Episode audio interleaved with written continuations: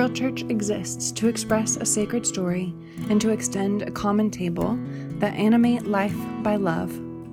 A primary expression of our sacred story is the weekly sermon. If our sermons inspire you to ponder the sacred, to consider the mystery and love of God, and to live bountifully, would you consider supporting our work?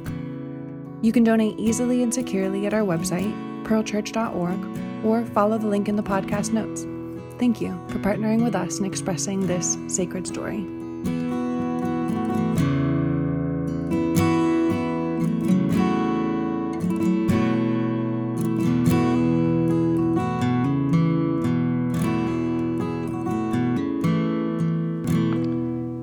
Will you pray with me?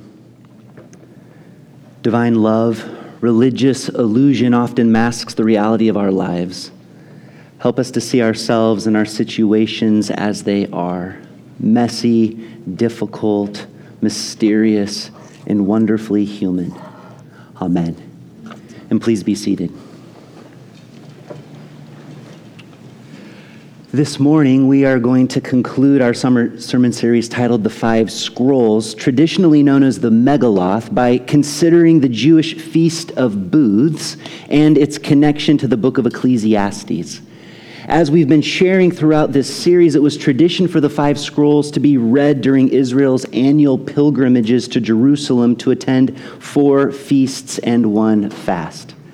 At these feasts and fasts, the Jewish people gathered from all of the villages of Palestine to remember who they were, to find motivation for their lives of faith, and to orient their lives in God, who is love which, as we've said throughout this series, is a lot like the function of church. And it's our hope for this series this summer. To more deeply remember who we are, to find motivation for continuing our lives of faith, and to orient our lives in God, who is love. The Feast of Booths was Israel's annual culminating festival of the year. It was the festival that kind of brought an end to the entire cycle of 12 months. As we heard read from Leviticus 23 earlier in our service, on the 15th day of the seventh month, they were to gather their produce in the land. God said, You shall keep the festival of the Lord lasting seven days. On the first day, you shall take the fruit of the majestic trees, branches of palm trees, boughs of leafy trees, and willows of the brook, and you shall rejoice before the Lord your God for seven days. You shall live in booths for seven days. All that are citizens in Israel shall live in booths, so that your generations may know that I made the people of Israel live in booths when I brought them out of the land of Egypt kind of reminds me of like a, a church retreat where everybody goes to the coast and they sleep in tents. It's a beautiful festival. It's a festival of thanksgiving for the produce. Thank you, God, for this bounty. Thank you, God, for these crops. Thank you for this provision. Ah, how good it is to intentionally give thanks to be marked as a people of thanksgiving. In fact, studies have shown that intentional gratitude actually increases happiness. A possible theory for this is that gratitude moves people to more regularly experience positive emotions. Perhaps this is why G.K. Chesterton, uh, the prolific writer, poet, and philosopher, once wrote I would maintain that thanks are the highest form of thought and that gratitude is happiness doubled by wonder. I love that last line. Gratitude is happiness doubled by wonder. But it's more than just happiness, and this is backed up by science. Researchers in psychology have found that gratitude and happiness are strongly correlated because gratitude moves people to experience more positive emotions. Also, gratitude moves people to more thoroughly enjoy the good experiences that they've previously had. And so to reflect, to be grateful, to give thanks is actually to rehearse, to relive a previous moment of good in our lives. And this, in turn, studies reveal betters health, increases our ability to face adversity, and it nurtures the potential to develop and maintain relationships of strength, which all result in being happier human beings. Who could use an extra dose of happiness today? Yeah, I could use some happiness. Back in 2019, the poet Ross Gay spent an entire year attempting to write about his daily gratitudes in a book titled The Book of Delights. In his final entry, Gay writes A tiny bee alighting in the gully between my knuckles, a hummingbird hovering close enough to fill my left ear with wind, a very sweet hello from the woman stocking shelves, rubbing her eye with her fist and smiling a hard but loving workout. A nap as light as a light rain came down, swaying the blinds. An early evening cup of good coffee. The hiding moon lighting up a cataract of clouds. And two cards, one with a glittering butterfly and one with a woodchuck eating pizza in tidy whities. and a handwritten letter in which my friend explained that delight means out from light and is etymologically connected to delicious and to delectable, which I did not know despite this past year turning and turning delight over, which connects delight also to cultivation, which can make a garden. Isn't that beautiful?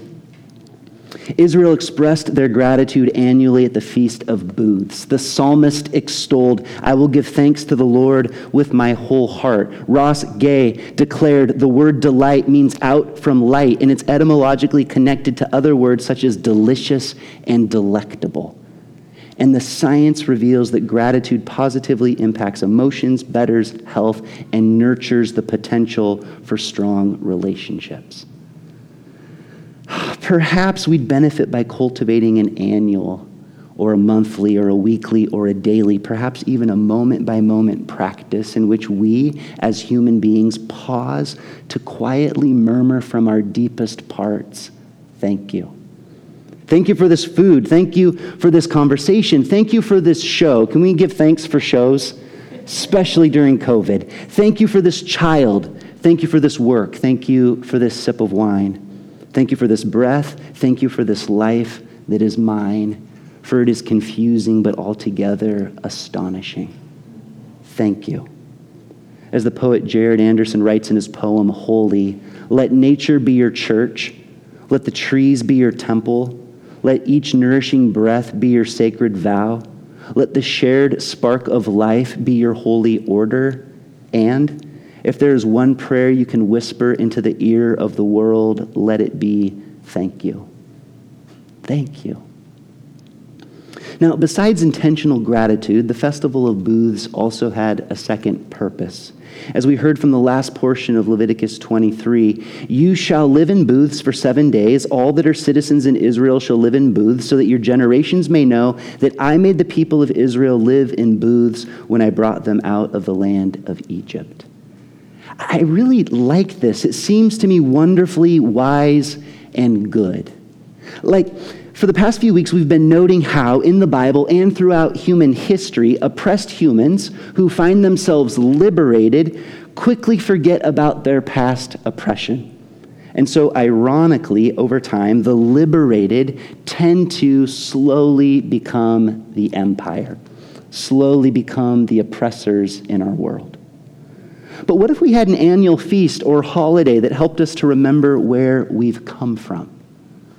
Like, unless you are indigenous, either you or some of your relatives walked here, or floated here, or flew here, or were horrifyingly forced here. And over time, here, this place in which we all live became what we now refer to as home. Home which is to recognize that our ancestors went through extraordinary circumstances in order to find and make a home here. How good. How good to remember our ancestors went through extraordinary circumstances in order to make a home here. How good to remember our ancestors went through extraordinary circumstances in order to make a home here.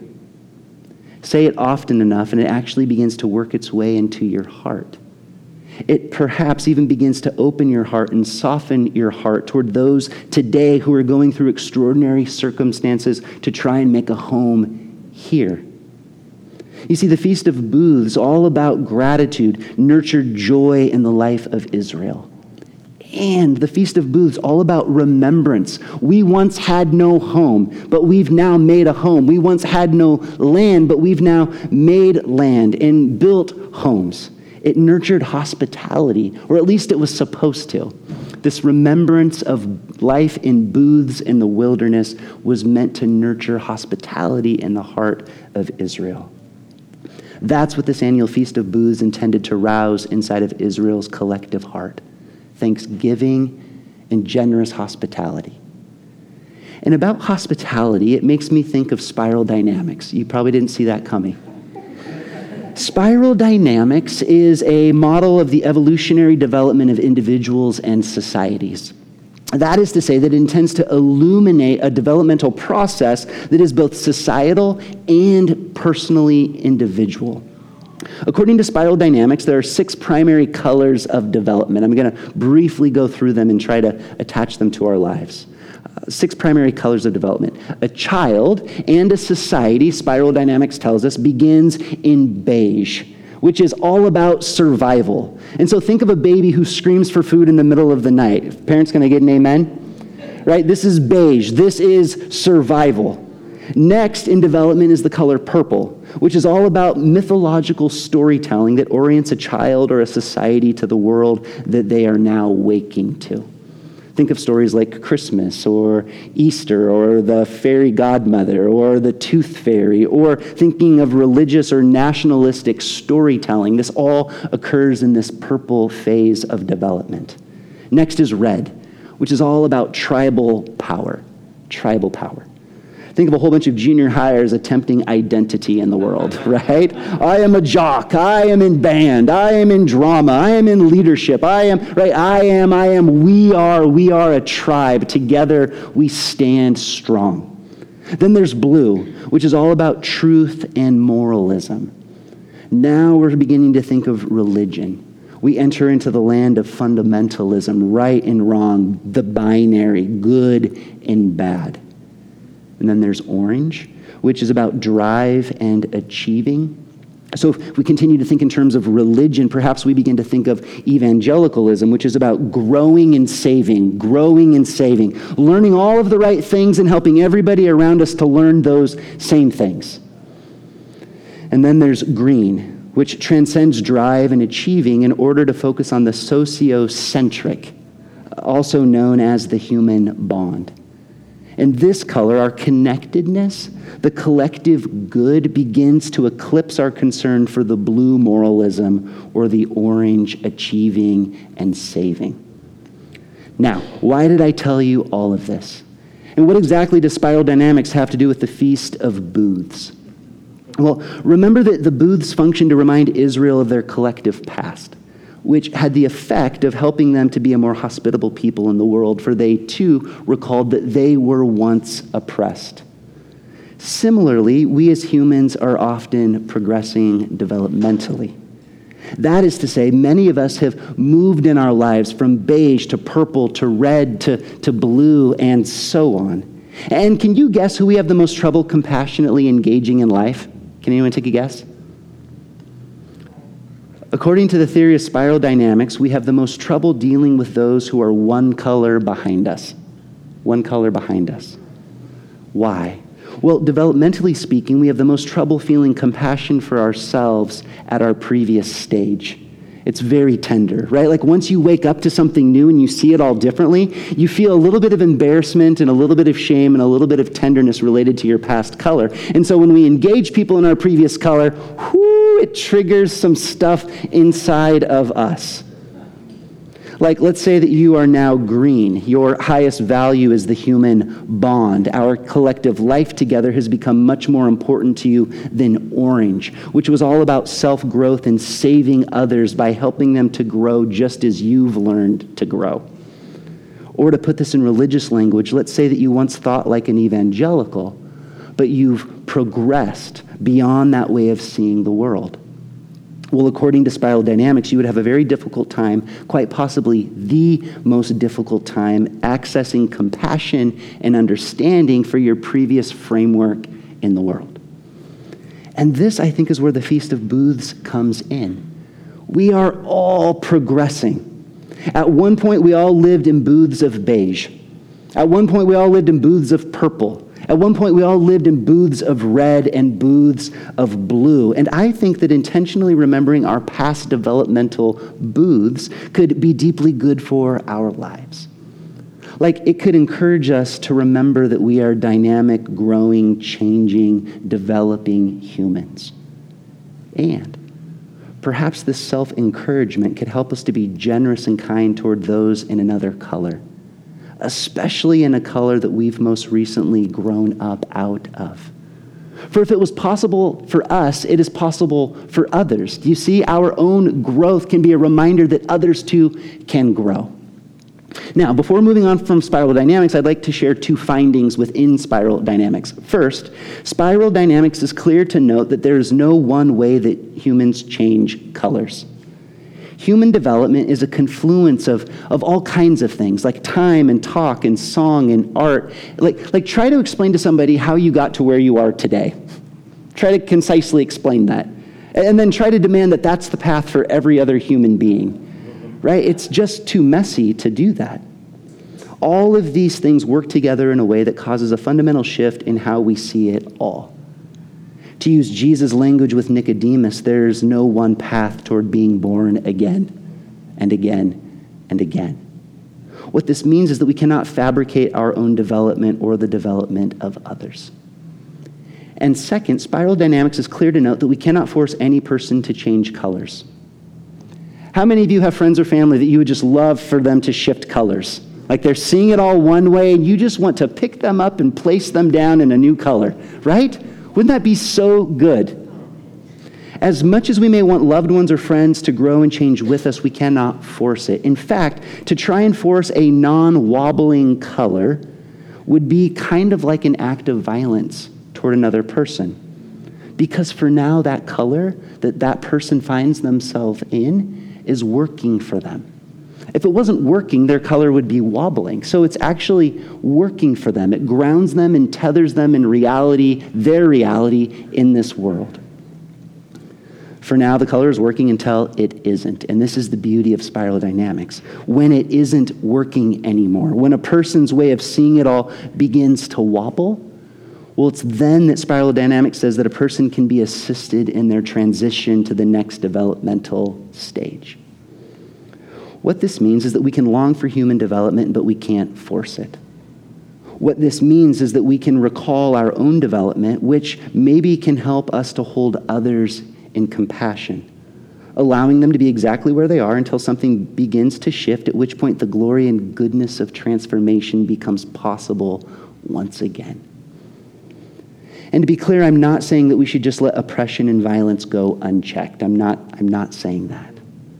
But what I am saying, my hope here is that this developmental theory might help us to hold less rage and consternation in our tired hearts, resulting in more compassion for where people are coming from, all the while holding immense hope for all that people can become.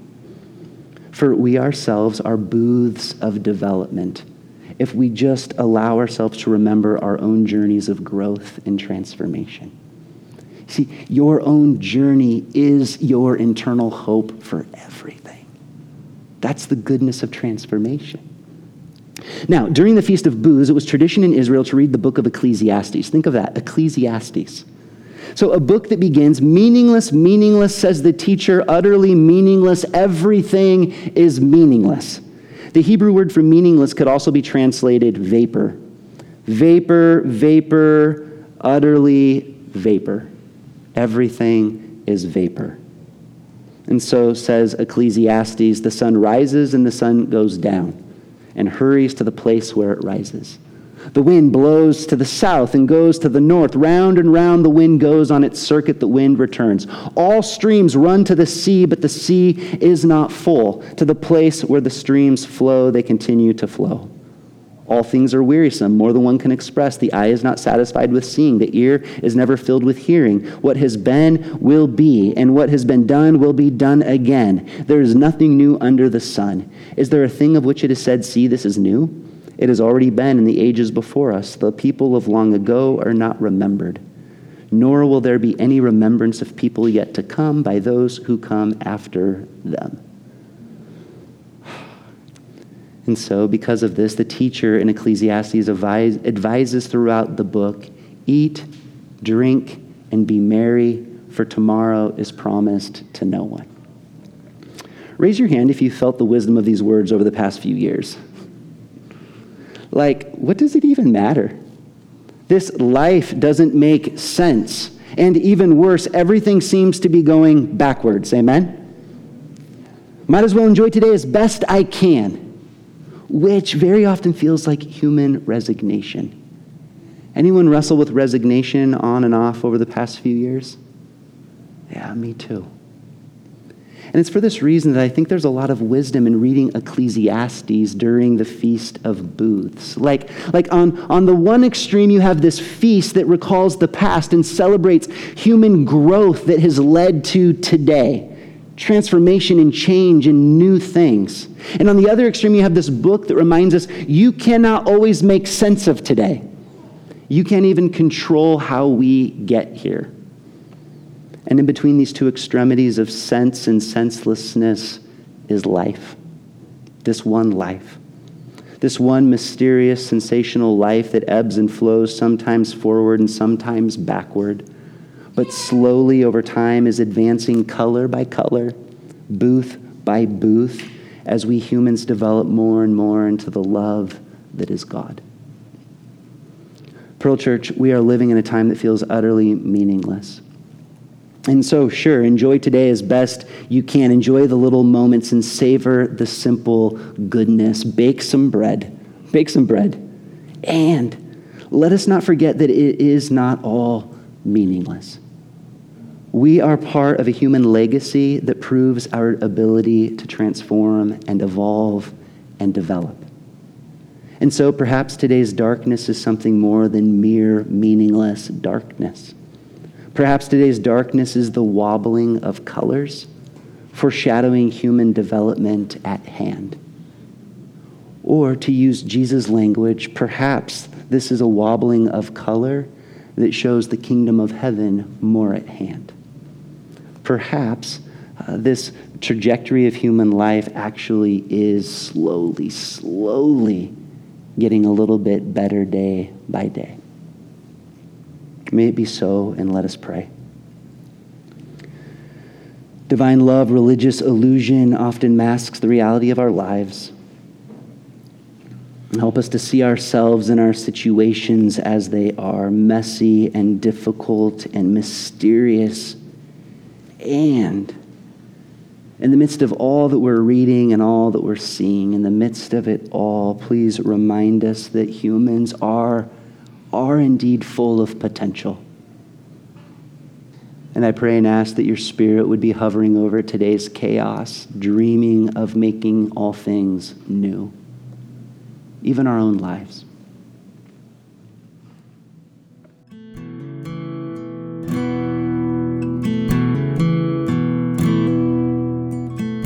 Hope that this sermon inspired you to ponder the sacred, to consider the mystery and love of God and to live bountifully.